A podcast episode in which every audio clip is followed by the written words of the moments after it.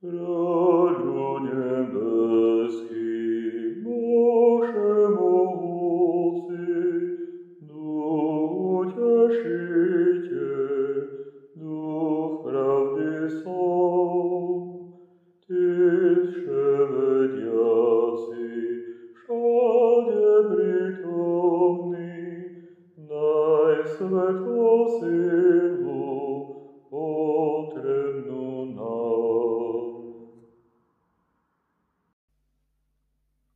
Sláva Tebe, Bože náš, sláva Tebe. Dnes slávime 50 Tento sviatok kresťania prijali z hebrejskej tradície, pretože oni svoju 50 slávia kvôli číslu 7 a tak po uplynutí 50 dní po pasche prijali zákon, tak aj my, sláviac po pasche 50 dní, príjmame pre Svetého Ducha. Svetý Duch je zákonodarcom i sprievodcom vo všetkej pravde. On nám ukazuje, čo je dobré pred Bohom. Nech je teda známe, že Židia mali tri sviatky. Paschu, 50 a Sviatok stánkov. Paschu konali ako spomienku na prechod cez Červené more, lebo pascha znamená prechod. Ak osvetľujeme teda tento sviatok, oslavujeme náš prechod a návrat z temného hriechu znova do raja. 50 Židia oslavovali aby si pripomenuli svoje utrpenie v púšti a ako boli cez mnohé utrpenia dovedení do zasľubenej zeme. Vtedy sa tiež nasítili plodmi pšenice a vína. Pre nás tento sviatok znamená naše trápenie v nevere, ale aj vstup do cirkvy. Veď vtedy sa aj my sítime telom a krvou nášho pána. Niektorí tvrdia, že práve z tohto dôvodu slávia 50 Iní zasa, že z úcty 50 dní, počas ktorých sa postil Mojžiš, a tak prijal Bohom napísaný zákon. Taktiež spomínajú na obetné tela a na iné udalosti, ktoré sa stali, keď Mojžiš vystupoval a zostupoval z hory Sinaj. Ďalší sú tej mienky, že Hebreji pod 50 myslia sviatok, ktorý je, ako sa vraví, kvôli úcte číslu 7. Keď ho totiž znásobíme a pripočítame navyše jeden deň, dostaneme číslo 50. Úcta k tomuto číslu polnosti nie je len v otázke dní, ale zasahuje aj roky. Každých 7 rokov sa totiž deje to, čo nechávajú zem nezasiatu. Všetkému živému tak darúvajú v istom zmysle oddych a kúpených otrokov prepúšťajú na slobodu.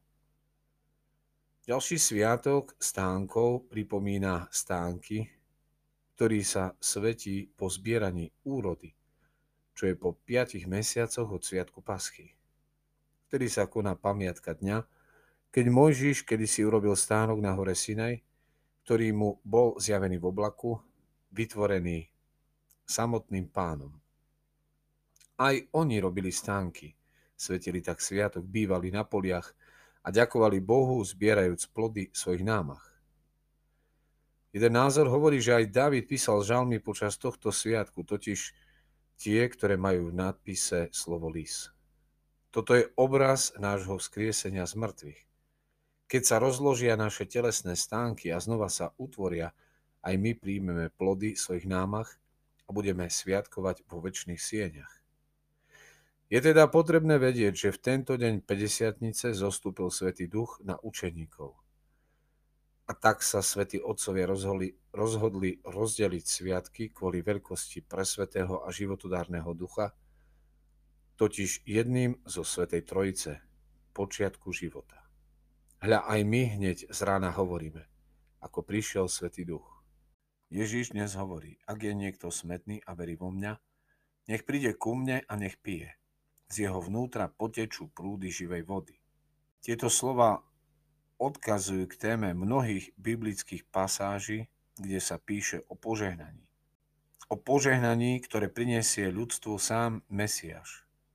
Keď Ježiš slúbil, že tým, ktorí uveria, dá Svetého Ducha, vlastne tým vyhlásil, že je Mesiáš, lebo Svetého Ducha nikto iný než Mesiáš dať nemôže.